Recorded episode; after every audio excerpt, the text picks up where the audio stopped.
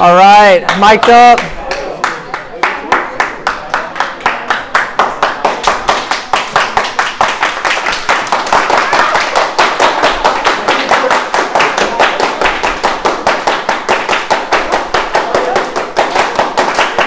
all of all of our listeners are gonna all three of them are gonna hear are gonna hear that. Welcome to ruf uh, welcome to rough as everybody on campus calls it. Uh, we're reformed university fellowship. We are a christian organization on campus. Um, and i am a pastor. I don't know if that's weird um, to say like they're like well what does that even mean? All it means is i went through a lot of rigorous study. I went through four years to get my master's and then after that you know i and then after that, I took like eight exams uh, in order to be to be ordained. So. So, like, can you marry me to people? Yep. That's so cool. Yep. I can. Yep. Yep. I can marry people. I can officiate weddings. So, and to be honest, and to be honest, that is one of my prayers that I would be able to officiate some of y'all's weddings one day. You, do you? Okay, let's have a one-on-one about that. I don't know whether to laugh or unpack that. So, little soon. So, uh, hey guys, I'm happy that you guys are here. Um, especially, especially some of the freshmen who it just takes a lot of bravery. It takes a lot of courage uh, to come to something like this, especially if there's like people that's been here a long time. So I just want to thank you guys for your courage. Uh, thank you for your, your vulnerability. It does take vulnerability to like come into a space like this. Um, and it just takes a lot of strength. Um, I'm just really happy that you guys are here. I'm so I'm so thankful and so privileged to have this to have this opportunity to preach and and to teach and to lead you guys. I'm this is quite literally my my like number one thing that I want to be doing in life is serving college students. So I love what I do, and I'm excited to share God's word with you this this evening. Um, but before we do, let's pray, um, and then I'm going to jump right in. And just a little one clarification most pastors, they'll read a long passage. I'm actually going to give you a point, and then we're going to talk about, and then I'm going to read the scripture, and then I'm going to explain it. So it's because it's breaking it up. All right, uh, pray with me. Heavenly Father, uh, Lord, thank you for the gifts of life and breath. I know it's hard to even say that sometimes. Life is hard, um, it has us uh, tired, exhausted and overburdened sometimes, Lord, and we can get caught up in our head and sometimes disconnect our head and our hearts, and it and it just makes us feel disconnected and lonely and isolated, potentially depressed. And so, Lord, I just pray that that you would meet every student here this evening uh, with your word and, and with your son Jesus and by the power of your spirit. Lord, we ultimately need you. They don't need me, they don't need a talk. What they need is the living Christ. And so, Lord, I pray that you would show up powerfully uh, this evening and that you would meet students exactly where they are and that this would be a space to be in process.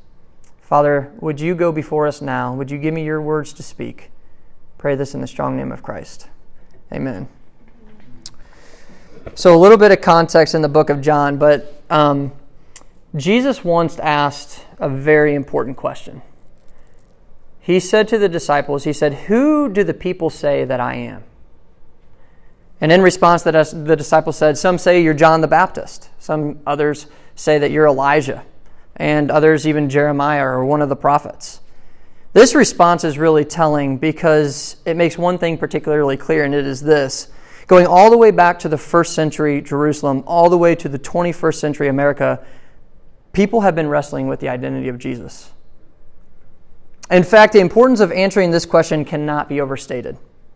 It is important for all of us to ask this question during our lifetime. We have to take this Jesus at least somewhat seriously. We have to at least come up to this question and say, Who is this?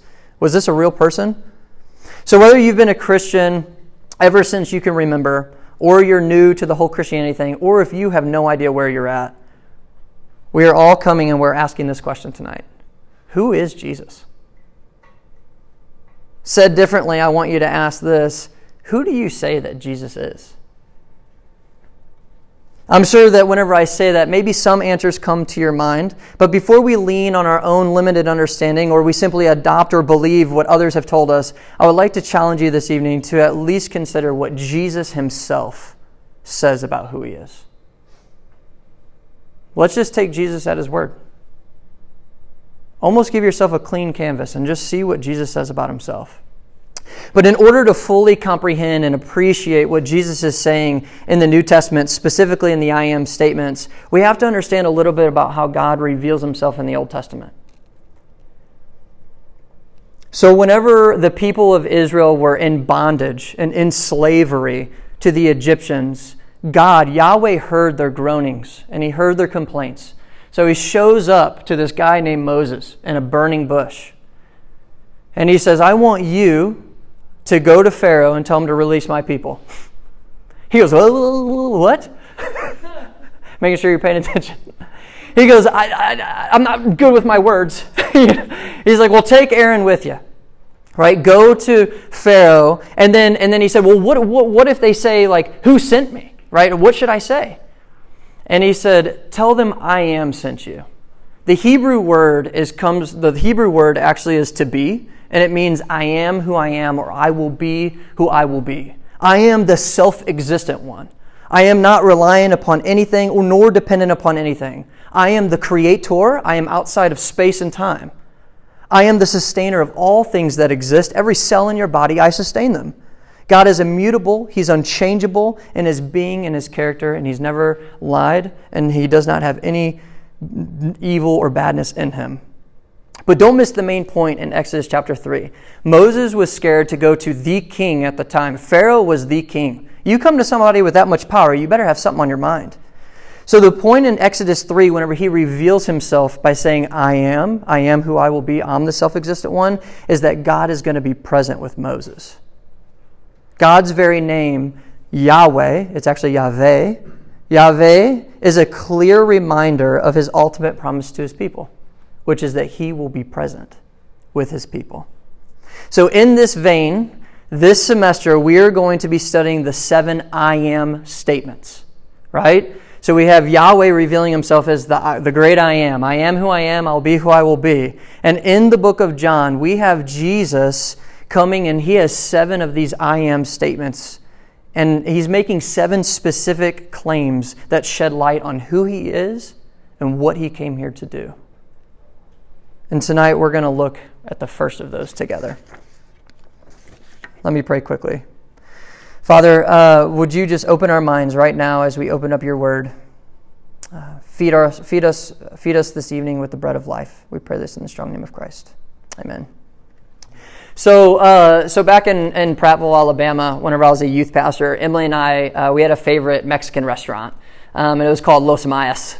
Um, and Los Mayas, right, we would go on special occasions, right? We have a child now, it's really hard to get out, but we would go and it would be like the full stop, right? Like we would go, we would get the salsa and the queso, the large queso, and um, Emily would usually get the fajitas, the, uh, yeah, the fajitas, and then I would get the fajita quesadilla, and I would also ask for queso on top of those. I love queso if you haven't if you haven't found out. And so um, and we would eat our fill while we're while we're eating, and you guys know the type of fool that you are after Mexican. Okay? you are full full. Okay, both to, both stomachs are full. Okay, and you're still like eating, you know, and, and like literally afterwards you're like, like what did I just do? and so and so of course, right, whenever we get into our cars where, our belly's almost hurting and we begin to, to get on the road. And then, of course, right, what happens? You look to your right, you see our favorite ice cream place, right? And then, and then all of a sudden, you start to imagine like eating the ice cream. And just somehow, some way, there is now room. There's, there's like more, there's like more hunger. You found out that you have a third stomach. There's more, there's more hunger. And so what do you do? You end up stopping and you get some ice cream. I imagine that this is kind of similar to what the people were feeling uh, surrounding Jesus whenever they experienced this, because in the context of John chapter 6, this is right after Jesus just fed 5,000 people with five loaves and two fish. And the text tells us they were seeking Jesus the next day. Why were they seeking him? Well, because they experienced this miracle. They experienced, they felt it, they touched it, they smelt it, they tasted it in such a way that just at the mere sight of Jesus, they started to feel hunger. Just like the ice cream shop, we just just at the sight of it, it just made me feel more hungry even though we just had our fill. But does Jesus give them more physical food or material provision? He certainly could have provided for them in that way again, but instead, Jesus revealed to them what they were actually craving, which leads me to my first point. Jesus corrects our craving. Jesus corrects our craving. In John chapter 6, starting in verse 25, if you have your Bibles or if you have like a phone app, you guys can follow along. I think it would be helpful. It would be helpful. Here, I'll give you a second why. But yeah, it would be helpful to follow along. We're going to be in John chapter 6, starting in verse 25.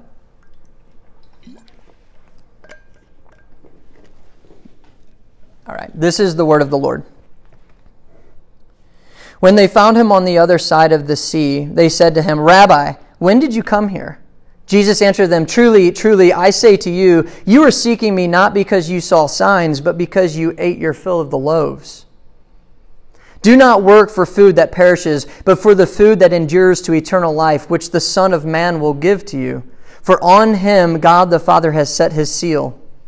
Then they said to him, What must we do to be doing the works of God? Jesus answered them, This is the work of God, that you believe in him whom he has sent. So they said to him, Then what sign do you do, that we may see and believe you? What work do you perform? Our fathers ate manna in the wilderness, as it is written, He gave them bread from heaven to eat. Jesus then said to them, Truly, truly, I say to you, it was not Moses who gave you the bread from heaven, but it was my Father who gives you the true bread from heaven.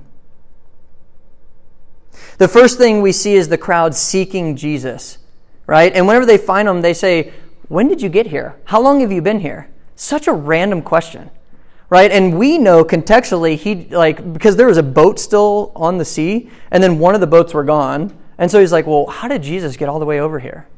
Well, we know because it says that Jesus walked on water. But instead of even dealing with that miracle, he completely ignores the question and then, he, and then he questions their motives by stating this Truly, truly, I say to you, you are seeking me not because you saw signs, but because you ate your fill of the loaves. You know what this is like? This is like whenever we were kids and we used to hang out with that one kid who like had all the latest games and toys and technologies. He had the nicest pool with uh, the, the little slide and the diving board and the nicest house with the nicest parents and they always they had the meals at the table and it was always the best food only because of what hanging out with them did for us. That's what it's like. It's like going over to that kid's house because of what was associated with him and what it actually did for us. We are always we are often so quick to sacrifice the person on the altar of our physical and material benefit for us rather than delighting in the person who's behind those things. We don't just do this as children, do we? I think we also do this today. I just think that we've gotten a lot better at hiding it. Maybe for some of us, we befriend someone who can listen to us emotionally, but as soon as they have needs, we begin to retreat or we begin to ghost because they're actually becoming a burden or work for us. Maybe for others of us, we befriend somebody who is clearly connected with people with influence or power, right? Especially in college. So we draw near and we raise our own reputation, not only in our own eyes, but also in the eyes of others, that gives us a sense of security or comfort or even pride. The hard truth is that we, we do this with people, and we don't only do it with people, we also do it with Jesus, don't we? We come to Jesus with these same selfish motives and expect him to do all the things that benefit us at no personal cost. For some of us, we come to God skeptical of His goodness because we prayed over and over and over again and we receive no answer in return. We feel abandoned and neglected, and instead of leaning into the tension of a relationship with a living God, we convince ourselves that God is out to get us. He doesn't ultimately want, He does not ultimately want what's best for us. For others of us, we come to God with ultimatums Heal my mom, or I'm done with you. If you allow me to pass this test right now, I haven't studied a lick, but if you allow me to pass this test, I will begin to trust. Or maybe if you don't give me this job or this position or this raise, I can no longer trust that you're good. If you give me a girlfriend or this boyfriend or this girlfriend or whatever it have you, then I'll know that you're good. Then I can trust you whenever you fulfill my needs. God turns into this genie into the sky whose real job is ultimately to satisfy your needs. And when he doesn't, we give up on him too. We often come to God angry because he has not given us our fill. We expect him to give us what's ours, right? Or at least what we think is ours. And if we don't get it, then that's on God. That's not on us. We tried. We tried to come to God with our needs. And we felt like he wasn't there to hear them. Well, in verse 27, Jesus graciously reminds us not to work for the food that perishes, but for the food that endures to eternal life, which the Son of Man will give you. For on him God the Father has set his seal. In other words, when Jesus reminds or tells the crowd and us not to work for the food that spoils, he is correcting their cravings and ours from a purely temporal and materialistic notion of the kingdom of God to an eternal spiritual notion of the kingdom of God. A great contextual example of this is the woman at the well. If you're not familiar, uh, go, just turn two chapters left or in your phone and go to chapter 4. Um, and I'm going to start with verse 7. A woman from Samaria came to draw water, and Jesus said to her, Give me a drink, for his disciples had gone away into the city to buy food. The Samaritan woman said to him, How is it that you, a Jew, ask me for a drink, a woman of Samaria? For Jews have no dealings with Samaritans. Jesus answered her, If you knew the gift of God and who it is that is saying to you, Give me a drink, you would have asked him, and he would have given you living water. The woman said to him, Sir, you have nothing to draw uh, water with, and the well is very deep. Where will you get this living water? Are you greater than our father Jacob? He gave us the well and drank it from and drank from it himself, as did his sons, his livestock, and his livestock. Jesus said to her, Everyone who drinks of this water will be thirsty again, but whoever drinks from the water that I give him will never be thirsty again. The water that I will give him will become in him a spring of water welling up to eternal life. And the woman said to him, Sir, give me this water so that I will not be thirsty and have to come here to draw more water. The woman immediately takes Jesus literally, right? And misunderstands him to mean that Jesus would provide water that would eliminate her, her physically going and getting this water repeatedly. That's how she interprets this. But Jesus wasn't talking about a physical, temporal thirst. He was talking about an eternal, spiritual thirst that she was seeking to quench by her repeated attempts for love. And I know that because the continuation of the story is that she has five husbands. So Jesus is actually meeting her at her eternal spiritual thirst, not her physical one. Jesus is saying that your physical, temporal solution for that deep thirst that you have to know me and to be known by me will never be quenched by a husband. That thirst was designed only for me and it was only de- de- uh, designed to be quenched by me. I'm the true living water. Do you see what he's doing? He's changing this very literalistic, temporal, physical reality and he's bringing it up here and saying, You think you're thirsty, but I know what you're really thirsty for. He's correcting our craving. Now, coming back to our passage, Jesus is essentially saying the same thing, not only to the crowds that he's preaching to in the synagogue, but he's saying the same thing to us. Do not work for food that spoils, but the food that endures to inter- into eternal life. Put differently, what is it that you are seeking in this temporal, materialistic world to quench a much deeper, eternal spiritual hunger and thirst? Ultimately, to know and be fully known by your Creator. Maybe for some, it's control. If we can project some sense of we have it all together by having our major figured out, by having a five year plan, right? Graduating with a great job that has great benefits, and then we will get married and we'll have kids, never to have to worry about money again, then I will quench that hunger.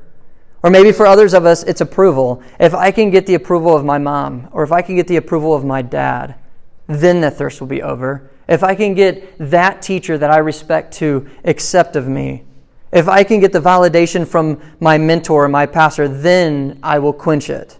Whatever it may be for you, Jesus actually meets us at this crossroads.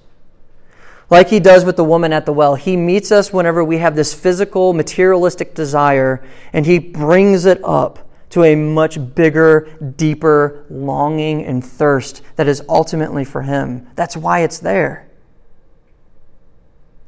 But first, He has to correct our craving. So, again, I want to ask the question who do you say that Jesus is?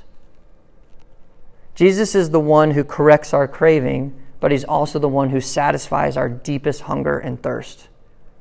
Point number two Jesus satisfies our hunger. Read with me verses uh, 30 through 36, back in chapter 6. 30 through 36. Actually, 33. For the bread of God is he who comes down from heaven and gives life to the world. And they said to him, Sir, give us this bread always. Does that sound familiar? Sir, give me this water. Jesus said to them, I am the bread of life. Whoever comes to me shall not hunger, and whoever believes in me shall never thirst. But I said to you that you have seen me, and yet you do not believe. To better understand what's going on here, we have to understand the context. In chapter 6, verse 59, Jesus said these things in the synagogue. He is preaching in the synagogue, right, during the time of Passover. And we also know that because at the beginning of the chapter it tells us. So he's in the synagogue during Passover. Okay, if you're wondering, like, what is Passover?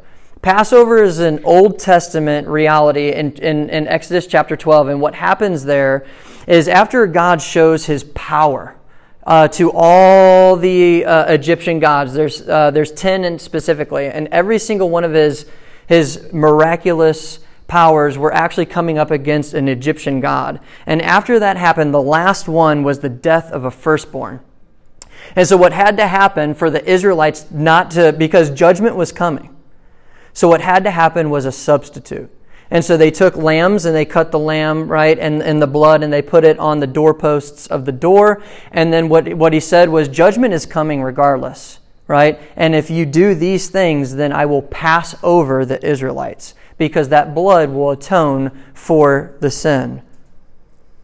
And so God provides salvation for them through Moses by telling them to do this.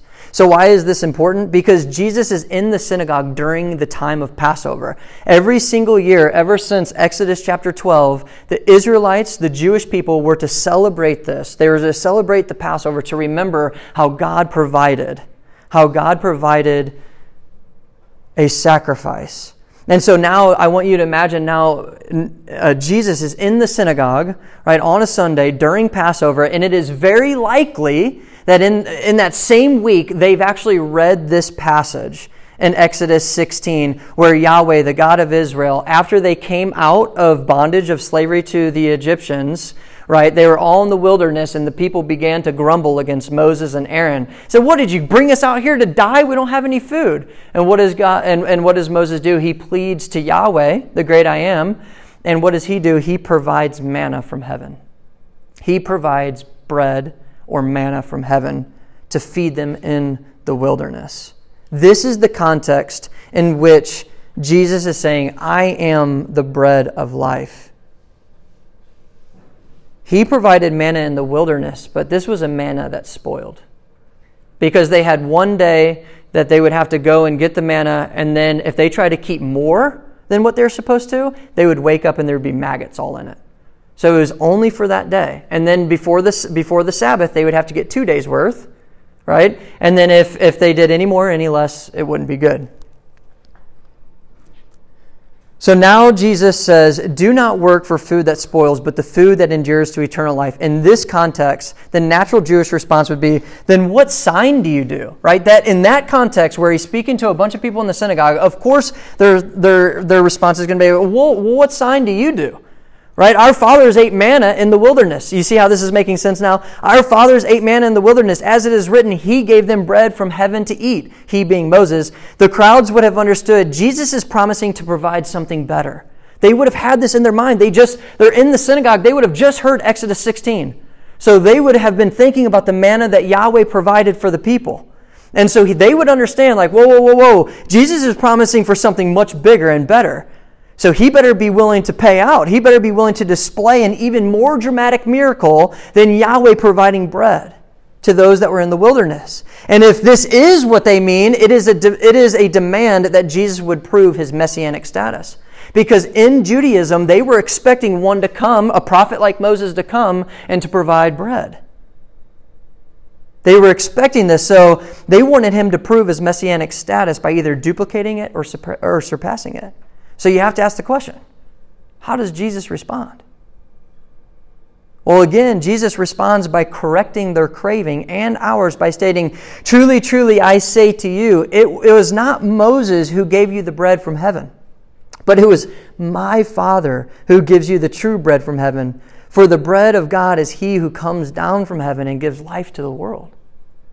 Jesus not only corrects their craving, but he satisfies their true hunger. It was not Moses who provided provision in the wilderness, it was Yahweh. It was not Moses who provided the Torah, where in Judaism, the Torah, the very words of God, were the food for the people.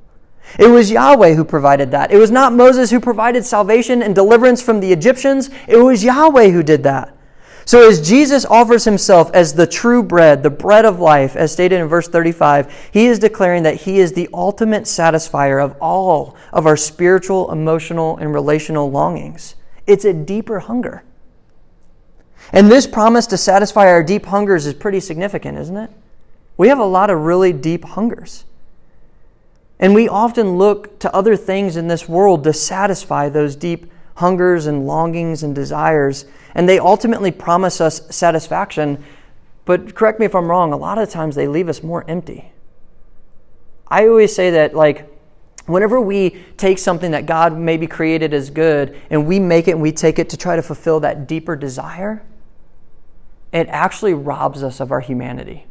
It slowly puts us back into slavery. We're actually in the wilderness, we're not trusting and moving towards the promised land, we're returning back to slavery.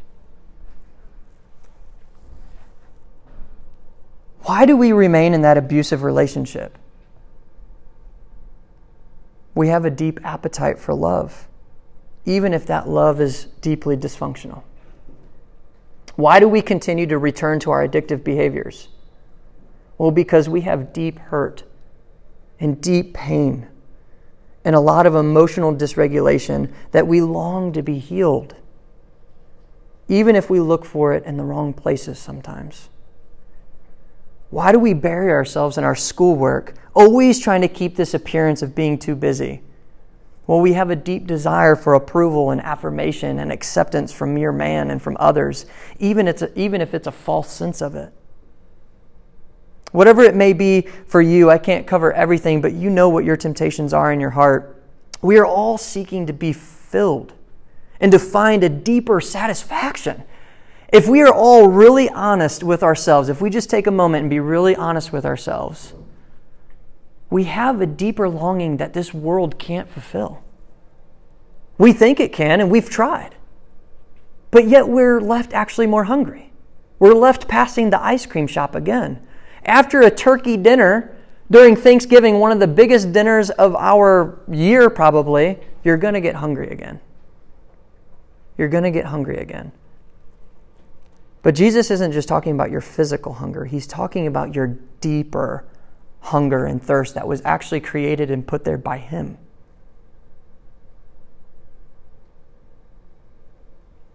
If we're completely honest, our response is very similar to both the woman and, and the crowd. Sir, give us this bread always. Sir, give us this water repeatedly. But still, there's a misinterpretation. You think you have to get it repeatedly. You don't. You come and He is the one who satisfies. You come, you get true living water and true bread, and He satisfies. There's not, there's not repeated returns. He is the one who fulfills it. He is, right, the God shaped hole that we all have. Both of them are up, both of them are staying right here in the temporal and the materialistic. If you don't hear anything else, I want you to see that Jesus is pushing us to a spiritual, eternal mindset. He's trying to tell you something deep about who we are and our actual needs and where those actual hungers come from. And in the midst of this, Jesus says to them, I am the bread of life. Whoever comes to me shall not hunger. Right? That's not, that's not like the Thanksgiving meal. You shall not hunger, and, and whoever believes in me shall never thirst. As humans, again, if we're honest with ourselves, we do have this deep hunger and longing for more than what the world can offer, which I've already said. And this is ultimately pointing to the reality that we have a deeper hunger and a deeper thirst that can only be quenched by the one who created it in the first place. And the one who created those longings sent the true bread. The one who knows that longing that you have, he sent the true bread from heaven's storehouse, just like he did with Moses. He opened up his storehouse and he fed the people. But that was a temporary thing, it was a mere shadow. It was a mere shadow pointing to something. Watch, I'll show you that it was a mere shadow. Moses was a messianic figure. He was the mouthpiece of Yahweh. He was the leader of the people, right? So Moses was a messianic figure who led these people out of slavery and bondage to the Egyptians. By the way, he walked on water. Okay? We know it as a miracle where the water was parted, but that's another illustration of him walking on water. All of those things were mere images to point to the one who would ultimately be the true Messiah.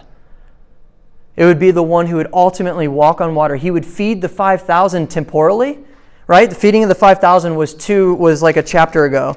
He feeds them the temporal bread, and he's doing that to actually point and say, you know how Moses fed fed y'all and you know in the wilderness? I'm going to do that too to show you that I'm I'm the second Moses. I'm the greater Moses. I'm the one that the whole Old Testament is is pointing to. I'm the true messianic figure. I'm the second Moses. I've walked on water. I've provided manna. And now I'm calling you to partake in my very life. I'm the one that all those things pointed to.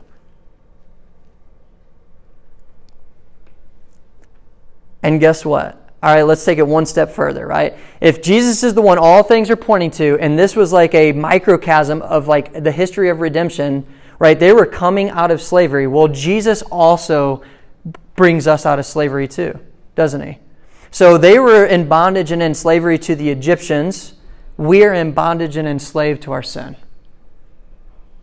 Jesus, he brings a new exodus. Jesus Christ brings the second exodus. The one where you're not coming out of a land, but you're coming out of slavery and bondage to our sin and to selfishness and even to death. So now think about that. What did, what did Moses say again? Moses said to him, I will be with you. What's Jesus' name? Emmanuel? God with us? He promised that he was always going to be with his people. And he has always been with his people. And guess what's coming again? That where were they heading? Where were the people heading? Right? They had to rely upon the provision through Moses, this messianic figure who provided quite literally bread from the heavens that fed them, and they were heading to the promised land. So I want to give you hope in the midst of the struggle. I want to give you hope in the midst of heading to the promised land. Because there's going to be times where you feel like God has abandoned you. But as we can see looking back on this microcosm of the, of the whole thing of redemption, God was there the whole time providing for them. And now He quite literally sent His one and only Son to die upon the cross, the true bread, to enter into our reality, to take on this stuff, to take on this flesh, so that whoever believes and trusts in him shall never hunger and shall never thirst any more, but shall receive salvation and deliverance from sin and death and slavery. As college students, y'all know what it's like to feel weary. Y'all know what it's like to be in the hamster wheel of life, feeling like life is beating you down and wearing you out to the point of wanting to give up. Jesus offers hope for the weary. Let me read a couple of passages and we'll end here. In 37 uh, and 37 through 40, he provides hope for the weary. All that the Father gives me will come to me, and whoever comes to me, I will never cast out. Never. For I have come down from heaven not to do my will, but the will of him who sent me. And this is the will of him who sent me, that I. And this is the will of him who sent me. I lost my spot. That I should lose nothing of all that he has given me, but raise it up on the last day. So, the beautiful thing about what Jesus is saying here is he did not come to do his will, he came to do the will of the Father. The Father's will was that he would receive all that He has given him. You are a gift to Jesus. You are a gift to Jesus, and He died for you. He died for your sins. And in verse 44, He says, No one can come to me unless the Father who sent me draws him, and I will raise him up on the last day. You notice that He's that now now that we're like we're matching up with Moses and all this beautiful imagery and motif and he's pointing us to the promised land because he wants you to have hope in the midst of the wilderness. And our hope as Christians is we will be raised on the last day. Is judgment coming? Yes, it is. Just as judgment was coming as well on the Egyptians. But God, Yahweh, provided a substitute in our place. Judgment is coming. But for Christians who believe and trust and turn to Jesus Christ, the true water and the true bread, the judgment has been placed upon him. He has paid the penalty. He has allowed us to be freed from the bondage of our sin and our slavery and the things that hold us from actually becoming most human, which is believing in Christ. We have a resurrection hope.